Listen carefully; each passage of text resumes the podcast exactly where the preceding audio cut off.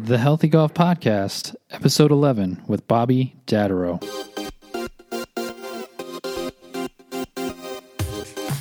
Welcome to the Healthy Golf Podcast, a podcast designed to help you transform your golf game and your life. Join your host, Dr. Joe O, as he chats with experts on all things golf performance to keep you feeling great and playing your best on and off the course.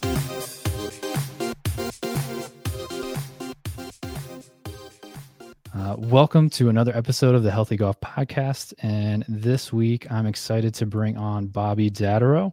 Bobby is a strength and conditioning specialist in, located in Easton, Massachusetts, where he is the owner and founder of Evolution Sports Performance. Uh, welcome to the show, Bobby. Yeah, thanks for having me, Joe. I appreciate it. Um, why don't we get right into it? Um, tell us a little bit just about like your facility and then how you kind of got into working with golfers. Yeah. So um, Evolution Sports Performance is the facility I own. Um, it's owner operator. So, you know, I'm doing the books, I'm doing the accounting, I'm doing payroll, and then I'm also coaching whatever many hours a day. Um, and Evolution Sports Performance itself is geared towards athletes. We train ages eight and up, and we will also incorporate a lot of speed and agility training with what we do. Um, we have turf inside, and given the COVID restrictions, we're also going to do some field stuff um, that we haven't done before. Um, but what we're what we primarily do is training multi-sport athletes. Now, where the golf part of that comes in is um, I'm a golfer myself. Um, by no means am I anything special or anything to you know write home about. Um, but I've been playing. I grew up playing golf. It, I played in high school. Uh, I took a hiatus in college, and I got back into it playing amateur mid am level. Mid am's more appropriate uh, for my ability at this point. Um, I can't compete with some of those college kids. It, they're just too good. They are just too damn good. Um, so the golf side is that that's something that personally I'm passionate about. It's something that I find interesting. Um, I like providing the content for it, but I also feel like there's an opportunity for more and better information when it comes to training golfers. Um, the classic strength conditioning, you know, you think you're multi-sport, you're football and those those sports, you know, the arguments there, they're just too much. It's, you know, we're arguing over whether triple extension actually takes place, whether teaching hang cleans from certain positions. And it's like that stuff just isn't that important. It really isn't that important. So the opportunity with golf is not only am I passionate about it, I also think there's a huge opportunity for golfers, trainers, coaches, medical pros. There's a there's a huge opportunity for us all to learn and provide a great product uh, for golfers. So my, that's that's my own personal um, segment, and that's why you know my my Instagram content, which is primarily what I do with on the golf side. That's that's something that I just enjoy doing um, and providing that kind of information. Yeah, your story sounds pretty similar to mine. I golfed in high school too, and then pretty much took a large hiatus throughout college and grad school, and then have been in and out ever since. Um, definitely, like you said, nothing to write home about in terms of golfing. I have a lot of work to do, that's for sure. But yeah, I think there's last night, and uh, Bobby and I are both in this golf fitness mastermind, and someone said, you know, golf fitness and golf performance is is starting to really take some steam, but it's still in its infancy, and so we can really kind of uh, dictate where we want it to go, and hopefully, you know, put out really good things. Um, but yeah, today I wanted to talk about um, power um, and how that relates to golf. And first, why don't you just explain, or can you explain what power is and why it is so relevant to the golf swing? Yeah. So when we talk power development, the the the transfer that we see is club head speed, and with club head speed, then we get distance, um, shot distance. So, you know, typically you're thinking driver and typically you're going yardage off the tee. Um, so, from my perspective, I'm looking at physical qualities that people can train to develop power. Um, I don't want to diminish the fact of equipment, club fitting, technique, and other technical things, it's just not my realm. I don't know them. I wouldn't pretend. I actually really go out of my way to pretend to not know them because every time I pretend to know something, it's not right. Even with my own instruction, and I walked in thinking it was going to be this, and it was not that at all. So um, I really try to just stick to what I know. And um, but I do recognize, you know, without a, a square strike or um, without certain positions in the swing, yeah, I mean, you're going to be limited. But a lot of people lack the physical capabilities to produce force. And with power production from a physical perspective, it's really the ability to to produce force over a short amount of time. So when you're thinking golf swing, a long, slow golf swing isn't a very powerful golf swing. The same way that doing a squat, you know, like you see a heavy, heavy squat, it takes a long time for that movement to be completed. So we know that that's not necessarily a powerful movement. That would be more of a strength movement. So the conversation with power typically starts with strength for me because strength is really the ability to develop a big engine. Um, the bigger the engine in the car, the faster it has the ability to go. Um, so when we have that strength foundation, we can then layer our power on top of it. So sometimes I'll use the, the phrase or the analogy that power is the ability to develop strength quickly. Um, so someone who knows how to squat and can squat, you know, decent weight, even though the squat might not be powerful, well, take that bar away, have them jump, which is the same pattern, and now they're just displaying that strength quickly. Um, a lot of people that can produce vertical force are also pretty strong in the lower body. Um, so once we acknowledge that you need to have a, a level of strength, and we need to we need to move well. So when we're when we're talking these things, you need to move well, you need to be strong, and then you need to reinforce it. And that reinforcement is our power training. It's all the stuff that we look look for. It's all the stuff that appeals to us on social media or you know, we're throwing med balls, we're jumping, we're swinging speed sticks. That's all power training and that's the that's like the flash. That's the stuff that we get excited about. So you got to do the boring stuff first. And once you have the boring stuff down, then you can add in the um, the high level power development movements. Um, so when I look at developing power, I like to start by looking at what can we do with uh, upper or lower body with either both feet or both arms. Like I want to use them together. That's considered bilateral. What can we do bilaterally? And how can we do it in a forward back plane of motion, that sagittal plane? So when we think forward back, I'm talking about a vertical jump that's existing forward backward, same as a broad jump, jumping out. Um, a kettlebell swing is considered in that same plane of movement.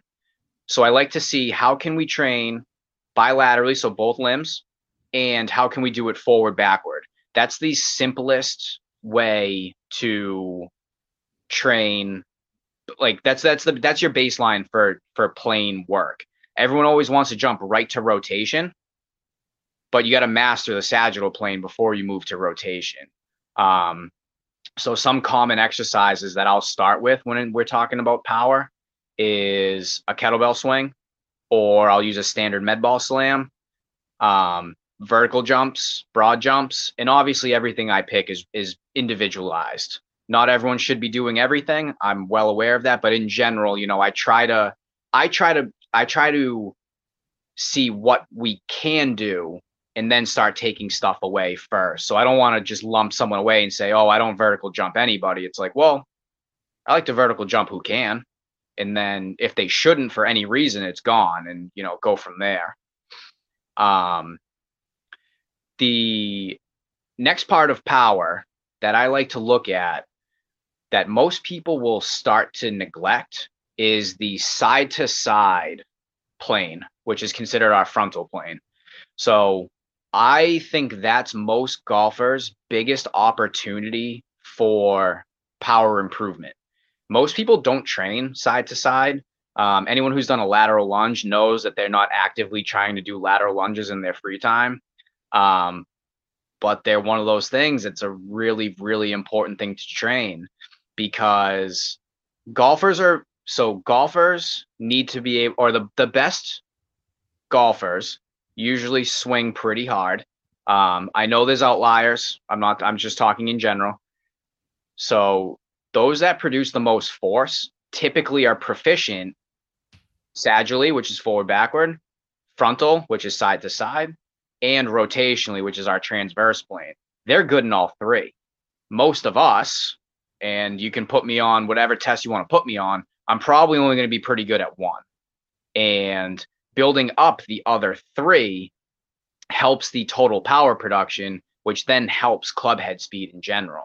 So most golfers and most recreational people, their frontal plane is lacking the most. Um, it's just not typically like everyone like if if I say jump, everyone's going to think forward or up. If I say swing a kettlebell, a lot of people have done that. Um, not that everyone should be hang cleaning, but a hang clean is in that again in that same plane. But not many people are very good at jumping laterally or jumping from one leg laterally, doing lateral bounds. Um, but that's the precise movement that that you know we get that in the downswing. We get a little bit of lateral power. We get a push off of that trail leg. Um, so having having good power production in that plane as well is super important. Then it brings us to rotationally in the transverse plane, which I actually controversially I actually think is one of the lesser needs for training outside of the golf range course instruction or whatever. And the reason I think that is um, so I'm in Massachusetts and we get golf for six to eight months a year. The other months it's snow, it's cold, it's gross, it's uh, very unenjoyable. So I know up here how many golf swings that we're taking. And if I move to any part of the country that's not up here, up in the north, I know that that number is dramatically bigger.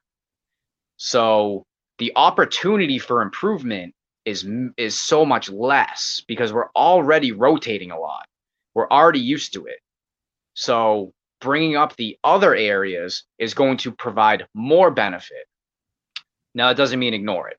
There's still a lot to be said about, you know, doing medicine ball throws, teaching how to actually take those exercises and do it with some actual force behind it. Because a lot of times we're not willing to swing a golf club as hard as we can because we're worried about it going too far left or right into the woods. And that's okay because there is a part of scoring in the in golf. So you know we're in the gym, you know, working on actually transferring some of that benefit. You know, a lot of people will take a lot of time, they'll get stronger, they will uh, increase their vertical, they'll be great at slamming a med ball right in front of them. Then you ask them to rotate and it's still missing something. So you do need to reinforce everything else you're doing rotationally. And that's where I really like med balls. Um, there's some I, I still love jumping. Um, obviously, my given my background, jumping and what you would consider turf or field work is obviously a huge part of what I do. Um, I'm well versed in it, so it allows me to, you know, be able to coach it, be able to hand it out, and have our kids, kids and parents do it. Uh, parents, adults, sorry. Um, so I always reinforce it, and then when I feel as though, you know, they've they've kind of you know they're on the right path now we're talking super speed now we're talking some of those very very specific protocols um, but you're very rarely going to find me someone new to the gym never really trained before maybe already has a slow club head speed isn't very strong they're not going to get super speed anytime soon it's uh i've heard many people refer to it as earning the right to get to super speed. You have to earn your time. It's not just, you know, that, that, that's the thing. If you want super speed that bad, buy it and swing it in your backyard. It's your results aren't good. Your results are going to be as good as that sounds to me. I say it and it's almost dismissive in a way, but you know, you should be following proper protocols. You should be taking proper rest periods. You should be training for strength, training for mobility, whatever your limitations are. Um, and then once you've established those things, then we're getting to reinforcement. Then we're getting to the the flashy, the sexy stuff, the stuff that you know you can see the radar, the screenshots of the radar, people hitting 140, 150, whatever the number is with that green stick. Um, but until we can acknowledge everything that goes into power, that it is plain that we do have different planes. You know, there is a strength foundation. Um, we can use multiple different things. We can use free weights. We can use med balls. We can jump. We can use a landmine. We can use bands. There's so many different ways to develop power that it's not just so much like well, I did a bunch of med ball slams and I'm good. It's you know, there's there's a lot that goes into this, and uh, we try to use as much as we can to provide the best product for our people in front of us. Perfect. One, you just laid all that out beautifully. Um, for I think most people to understand pretty easily. I hope. Um, first thing you said was that there are what I look at as four components to to club head speed and two of them are not in at least mine and your realm. Like you said like club fitting and like swing technique. Um, go see the appropriate professionals for those things. But in terms of mobility and then power um, those are what's going to make up. Now you kind of alluded to one the other thing that i really liked was you said that you don't really train too much rotation. Obviously we have to train it but like you said we're already doing a lot of that in the golf swing. And at least coming from my medical background, you know, people are already swinging too much as it is, whether they're practicing and playing. And if they're doing even more, they're just going to continue to stress a lot of joints potentially if they're not uh, mobile where they need to be mobile or if they're not strong enough where they need to be strong enough. And you kind of alluded to, um, I think, where most golfers can probably benefit to improve their power. Um, is kind of that strength base. Um, what kinds of things would you recommend to improve in terms of strength? You kind of already alluded to one with the with the squatting, um, but what other kinds of muscle groups or uh, movement patterns would you recommend getting stronger in so they can have a more powerful swing? Yeah, to so to put my my ideal Right at this point, Bobby's feed kind of cut out for no more than 20 seconds, but we're going to pick right back up where he came back in. Deadlift. I like using the deadlift, obviously. Um, I know that barbell deadlifting isn't for everyone. So sometimes it's a hex bar, sometimes it's hex bar elevated, sometimes it's a kettlebell, but let's just call it a deadlift, whatever deadlift is appropriate. It could even be an RDL. An RDL is a deadlift in my book um, for the right person. So I like deadlifts. That's going to give us our hip strength. It's going to give us our spinal control into a hip hinge. It's going to be one of those movements where you're going to be able to put a lot of, again, a lot of force into the ground um, when done appropriately and, you know, weight, use appropriate weight. No one's going to lift more in a different lift than their deadlift. So, um, at the same time, what what that number is doesn't matter to me. I don't care if it's, you know, 325. I don't care if it's 125. It's whatever number is right for that person. Because when someone comes to me and, you know, it's like, okay, well, my knee's junk. I've had back problems in the past. Uh, you know, I struggle with this. I don't hit it very far and I want to be better. It's like, okay. So a lot of those things are things that we need to pay attention to. Well, 88 pounds, which because I, we have we have our weights are in kilos, so 40k 40k deadlift, 88 pounds, that might be a significant improvement over what they're doing now. So I don't need that person to be breaking any records or chasing any deadlift numbers. It doesn't matter to me because what they're going to do is going to help them improve.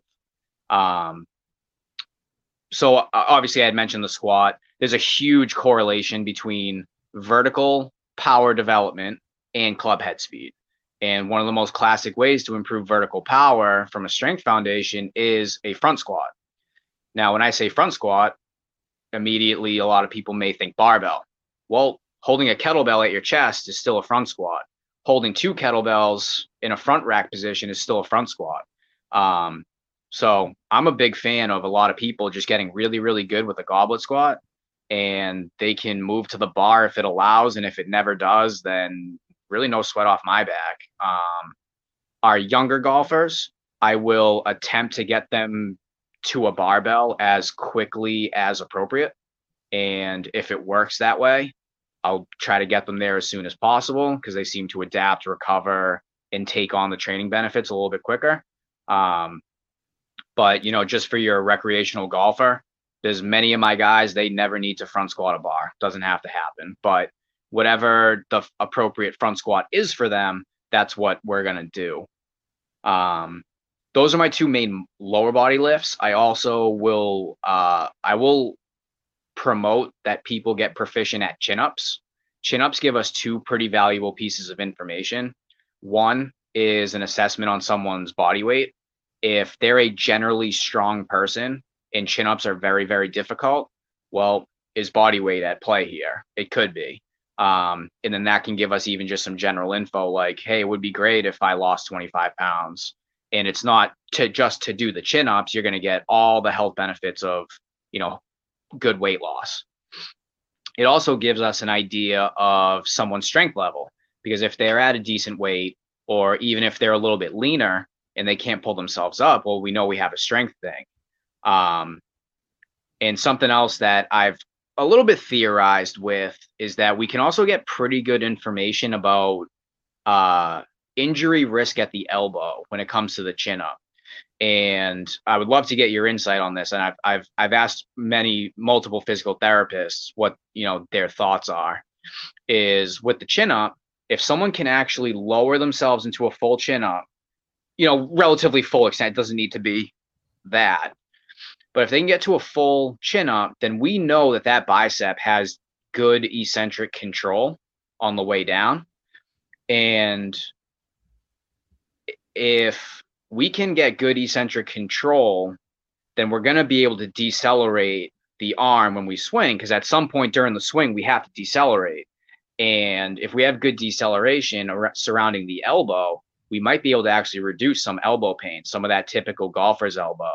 Um, I've heard that reasoning used for baseball pitchers too, because they they're getting obviously way more deceleration. So someone who can proficiently do chin ups is going to be better protected. Um, so the way I look at that, and uh, I'll shut up in a second. You can give your insight. Is at worst someone gets good at chin ups and they become stronger, but we also may have that secondary benefit as well. Yeah, I mean, um, I would totally agree with that. I mean, first of all, eccentric training which if people don't know what that is is basically when the muscle is lengthening but it's still doing the work basically um, essentially that really helps if you do it correctly and you do it under some significant load can help to one not only improve muscle strength but can also improve uh, the flexibility of the muscle um, but it also helps strengthen uh, the tendons and all of the other um, soft tissue kind of like ligaments and everything like that that are surrounding the joints to get stronger as well which later down the line, if you are continuing to do lots of athletic endeavors, will one kind of reduce your risk of injury. Um, so I think one that's part of part of that kind of eccentric, or if they can get into like a full extension on your chin up uh, theory. Uh, but two, right, if they're able to do a correct chin up, they should have proper scapular stability and control to do that as well, as well as probably pretty good grip strength um, as well as bicep strength. That's and all those other muscles that are going to surround the elbow joint. So if we can continue to again improve the uh, I guess I'll say resiliency of those muscles, especially in that test, um, then it should ideally lessen the the stress put at the elbow if people are doing weird things with their hands during their golf swing or anything like that, especially repetitively. Um, but yeah, I can definitely see how that would work too for baseball pitchers because, I mean, they have to decelerate significantly much more quickly than uh, a golfer would have to decelerate. I mean, I think someone said like a baseball pitcher's arm, if you didn't stop it and it just kept rotating, I mean, I think it goes like almost like, I want to say somewhere between like three and 6,000 like RPMs. Um, which is pretty fast. yeah, it's um, but yeah, I say it's it's no wonder they deal with what they deal with. Yeah, um, but yeah, I like that deceleration. What is you? What are your thoughts? There's definitely some research out there. I'm sure it's probably on. I haven't looked deep into it, but um, I'm sure it's probably on younger, healthier adults or people who are trained. Um, but what are your thoughts on the bench press and like upper body pushing in terms of power development? So the bench press, the that's the hot topic. And for me, the second someone has a reason not to use the bench press, I'm good. I'll use a cable, I'll use dumbbells, we can use a neutral grip. Um, we can push ups, push ups are one of my favorite. Just if someone can do 10, 12 push ups or they can load them up, use a band, whatever, then you know they're going to have decent upper body strength and control. Uh, with the bench press, for those that have no injury history, that move well, and report no discomfort from the movement, I don't mind it. Now, if someone's training with me and they are on even a two day or sometimes a three day program, they're not bench pressing to start. They're doing dumbbells, they're working uh, on control with the dumbbells, and we can even do some single arm, some alternating. We can do dumbbell variations forever and I'm good with that. Now, again, because uh, if we're talking my younger athletes, my adults will almost never bench press. Um, but again, if if they say, "Hey, what do you think about bench press?" and I'm like, you know what, you've been doing dumbbells for this long. I've seen you do this movement. Let's give it a shot. See how it goes. If the range of motion's fine and they can report nothing, then I'm good with that. Um, but if you know you do your introductory assessments and you know it's like okay, shoulder range of motion isn't great. Um, the ability to reach not awesome. They aren't very good at push-ups, stock. Uh, you know, then it's like, what's the bench press really going to do for us at that point? Um, myself, I still bench press. Uh, so for me, I'm using it. Uh, but for my for my profile, I move pretty well. I don't have a history of shoulder injury or upper body injury. Um, I'm also not the strongest person in the world. So I look at the bench press for me as a huge opportunity. Um, it's a, it's one of the best movements for building upper body strength. So again, since I can check the boxes of pain free, moves well, no injury history, uh, I I'm okay giving it to myself, but I'm cautious. I'm cautious with the bench press, but I don't I don't automatically dismiss it, but I'm very very cautious. I actually would say I need more reasons to include it as opposed to exclude it. I'll be pretty quick to get rid of it. Yeah, I like that uh, kind of criteria to see if someone's appropriate or not for the bench press because I myself I don't really do much bench press. I don't I think I've bothered my shoulder a few times in the past, um, but no documented like injury. But when I definitely, even just like with dumbbells, if I just go too heavy, I definitely feel it in my shoulder the next day. And it's not like your muscle soreness. It's like, oh, I think I irritated something. So, like you said, I mean, um, I don't, I personally really don't do much bench pressing. I'm also kind of hypermobile in the shoulders. So, and it's hard for me to kind of stabilize sometimes. And even in just my experience seeing patients and clients, especially the older clients who've obviously have lived longer, especially if they've done a lot of training in the gym in the past, it seems like most of them have some sort of shoulder issue. And they, every single one of them always says, I should have never done that much bench pressing. Now, that's not to say that bench pressing is bad and that you should never do it, but sometimes you need to make those modifications. Um, like Bobby was just saying, basically. Um, what are your after you had kind of mentioned some people need to earn the right to do some of these speed things. Are you looking? I know you said that numbers aren't necessarily important to you, um, but are you looking for a certain minimum sometimes on some of these major lifts? Like some people say, you know, you need to be able to squat body weight. And now, obviously, not everyone's going to be appropriate to do that. It all kind of depends on the person. Um, but are you looking for any of those kinds of you know numbers before they progress to some of those more speed power drills yeah i mean so when it comes to um like super speed specifically I'm just looking for someone to have to who has trained a little bit. Um, you know, they've put in like, you know, two months, eight weeks, ten weeks, twelve weeks. They've put in the time to actually train. It's like, all right, well, let's go like rev it up a little bit. Um, or you know, you use it a little more sparingly if it's within that, where it's like, all right, so we're gonna we're gonna pre-test you. We're gonna see how it goes. Four weeks later, you've been doing a bunch of training. Hop in. Let's see how it goes. Um, you know, keep the volume low. Um, but when it comes to some of those numbers, what I ideally what I would like to see a minimum is I would like to see people be able to uh, do about 10 push-ups at their body weight. Um, that shows me that upper body things are probably working appropriately. If it's a full range of motion push-up, we know the shoulders probably doing well, the core stability is good, and the upper body strength is there. Um, the base I'd like to see for a chin up would be one. I'd like to see people be able to do one. I would like that number to work closer to six before we know it's like like one would be like your base. Six would be like, okay, we're pretty close. And then, you know, if you can get eight to 10 chin ups, then upper body strength probably isn't an issue. Um, the squat is a little more difficult because some people will throw, it, you know, the one time body weight or one and a half time body weight. I think if you can squat your body weight, that's a very good thing. But I don't want that to be confused with those that can't squat their body weight are severely lacking. Um, I'd like to look at the whole body when it comes when it comes to lower body stuff. I look I like to look at all the work, you know, because we have some people their hinge pattern isn't awesome. Maybe they can hex bar deadlift off the floor.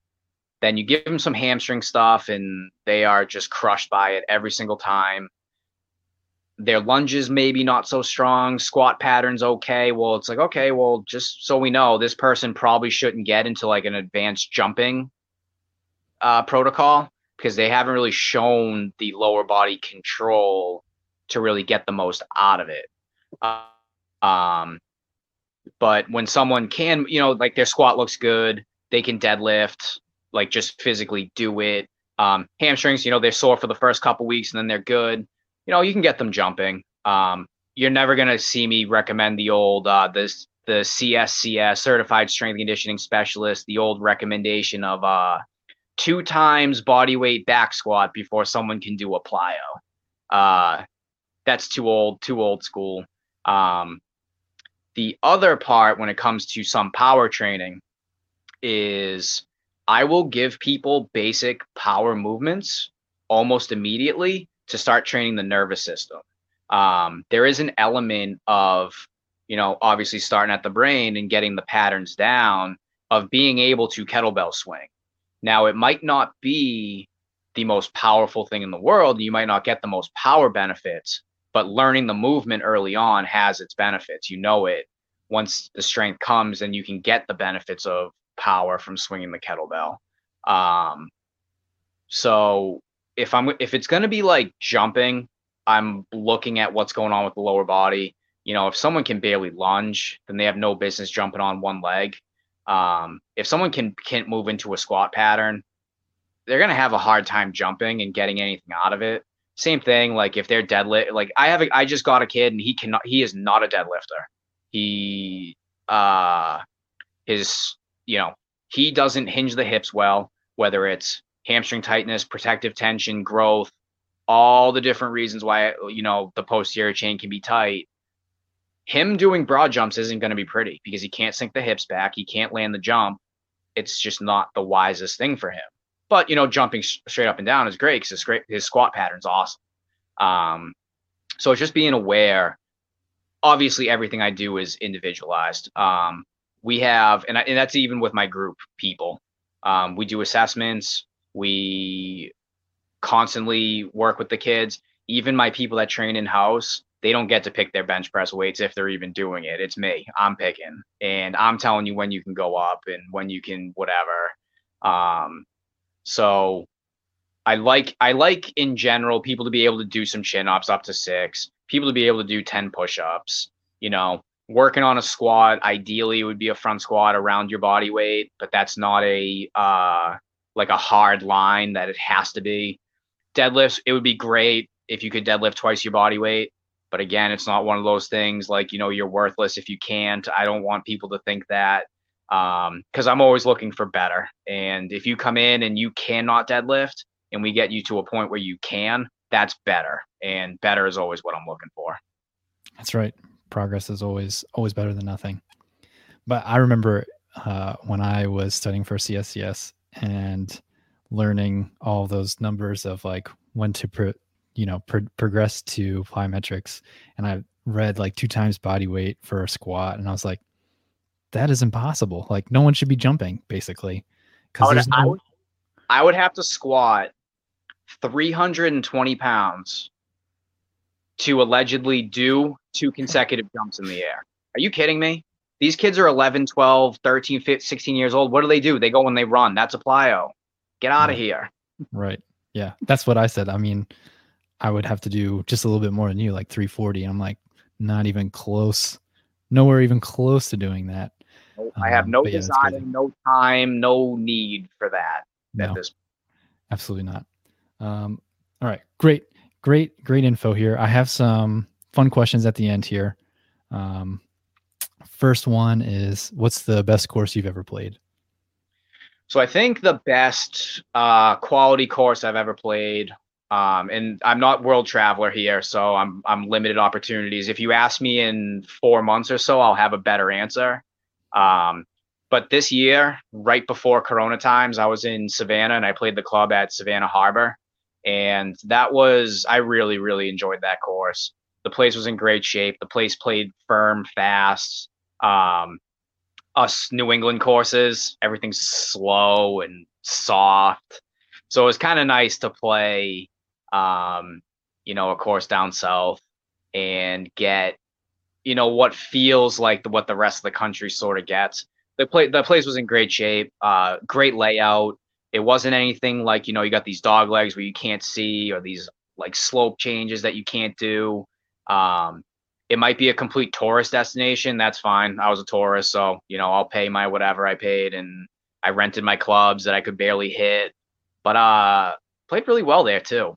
Nice. Shot about five five over with rental clubs, and oh, uh, that's pretty impressive. I wasn't sure if I was going to be able to keep anything in play. Well, that's pretty good.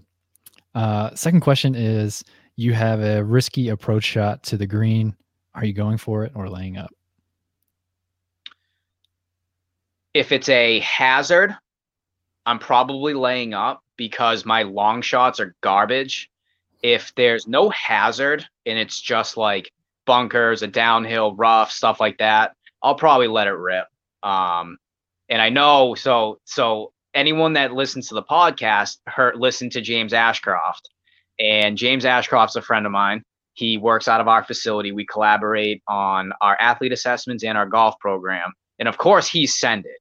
And with him, we we play at the same course up here in Massachusetts, and there's a there's a there's a par five, and it's two it's about two fifty to uh, from the back tees. You're usually left 250, 240, and it's over water. Left is a little bit of brush and a hill. Right is all fescue, and there is a little pot bunker out there. He's going to pull, th- and he said it He's going to pull three wood and try to rip that thing in there every single time. I do not have that shot in the bag. So if that's the case, I'm laying out. But if it's 230 and I don't have any trouble ahead of me, I'll I'll give it a run. Um, but you will see me be a little bit more conservative than most people because I don't have the long shots in my bag. I'm I'm right there with you. And if anyone hasn't listened to that episode, it's episode seven. And you should. Also, yeah, you should listen to it. It's about low back pain, probably what most people experience. And then uh, at some point, I know James said that he'd like to get together with me and play around. We'd have to, if we could coordinate all three of us to go at some point, that would be pretty fun. Oh, absolutely. I'm definitely down for that. Yeah. Uh, last question, last fun question is you're going to go out for a round. Uh, it's your dream foursome. Who who's in it? All right. So Tiger Wood Tiger Woods is a given because I want I want to see the ability. Uh it's he's the best. He's the reason that I was in golf. I can remember in Sports Center, the way they cover LeBron now, they used to cover Tiger when he was killing everybody at the U.S. Open in St. Andrews. Um, the the year 2000 when he won basically everything by a million. Um, so Tiger's in it. Uh, I also I want Michael Jordan in the group.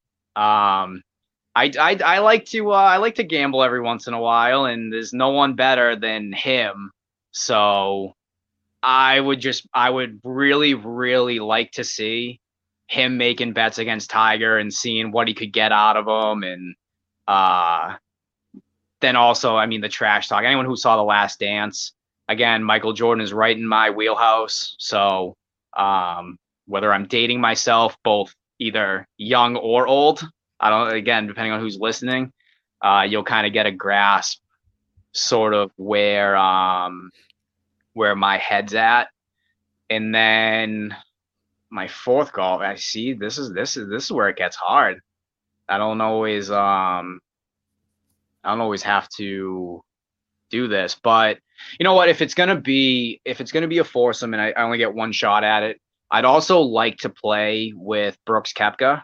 Um, I know he rubs a lot of people the wrong way, and you know some people will think you know he's kind of you know, uh, you know he's just like like he's being kind of an a hole.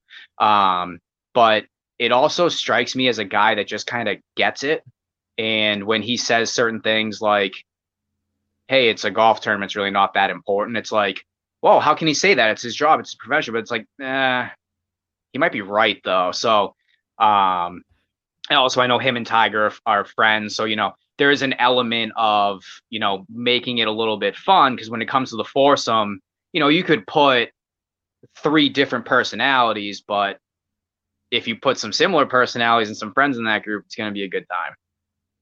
I think that would be a great foursome, and just to see Michael Jordan. I mean, watching The Last Dance when he was like betting if he could like throw the penny closest the to the wall, and not hit the yeah, yeah, exactly. Like game one quarters with the security staff beforehand. So absurd. He just he just competitive to no end.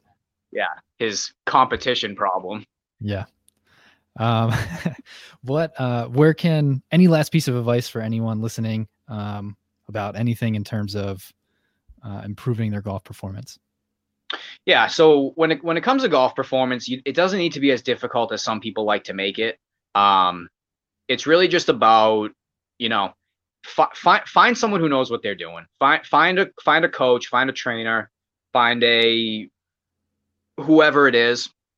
Find someone who knows what they're doing that they can assess you and they can give you the right guidance because there's so much stuff out there. There's so many methods and no one can be on the same page because everyone needs to be right find someone who knows what they're doing and they can guide you the right way. Because you know you might think oh man i'm i'm really weak. It's like well you're not that weak but you definitely need some mobility. And it's like oh man it's like i need so much mobility. It's like nah man you're already super mobile. Like let's work on some strength and then turn it into some power. So my advice is do whatever you need to do to simplify it. Listen to as few people as possible. Obviously if you don't like what someone has to say move on. There's plenty um, if you don't like what I have to say, you might like what Joe has to say, and then you can listen to Joe or whatever, whatever it takes. But um, I really like things to be simpler, and we're in a very complicated time. I feel like when it comes to fitness, with so many people putting their hat in the ring. Um, do what you need to do to simplify it down. Find someone that's good. Find someone that you like. Find someone that's relatable. Use their info. Use their coaching. Whatever it takes. Excellent. Um, if anyone wants to get in contact with, you, Bobby, uh, how can they do that? Yeah, so the easiest way is to follow me on Instagram at golfers that lift. It's not golfers who lift, golfers that lift. Um, that's where all my golf content is. My DMs are open. You can you can ask whatever you need. Um, I'm pretty responsive on that. Uh, at the same time, too, that's something I do for fun. It's not monetized. You know, you're not going to be pressured into buying anything. Um, so if you're just looking for advice, looking for suggestions, just find me there. If you uh, hop on Twitter at Bobby Dattero, um, you might see a little bit of golf info, but you might also see my buddies kind of chirping me about uh, some other things that we do in life. And, you know, if you like gambling, there'll be some of that info there too. But um, the golf stuff's all on Instagram. I am on Twitter, so whatever uh, whatever your preferred method is. Excellent. And I'll uh, link both of those up into the show notes. Um, all right. But that's about it. Thanks for joining us again on this week's episode, Bobby. Thanks for having me. All right. That wraps up another episode of the Healthy Golf Podcast. I think uh, this was a great episode. Bobby did a wonderful job of breaking down exactly what power is, and I think a very simple way of how he goes about uh, prescribing exercises and how to go about developing power in athletes and particularly golfers. Um, once again, as usual, I'm forever grateful for you downloading today's episode and taking the time out of your day to listen to this podcast. If you haven't done so already, I would be super appreciative if you could go ahead and uh, rate the podcast. And then if you're so willing to spend some more time, give it a review on whichever platform that you do that on. That would be greatly appreciated. Um, but until next time, keep working hard, keep getting stronger, and striving for progress every single day because when you feel great, you golf great.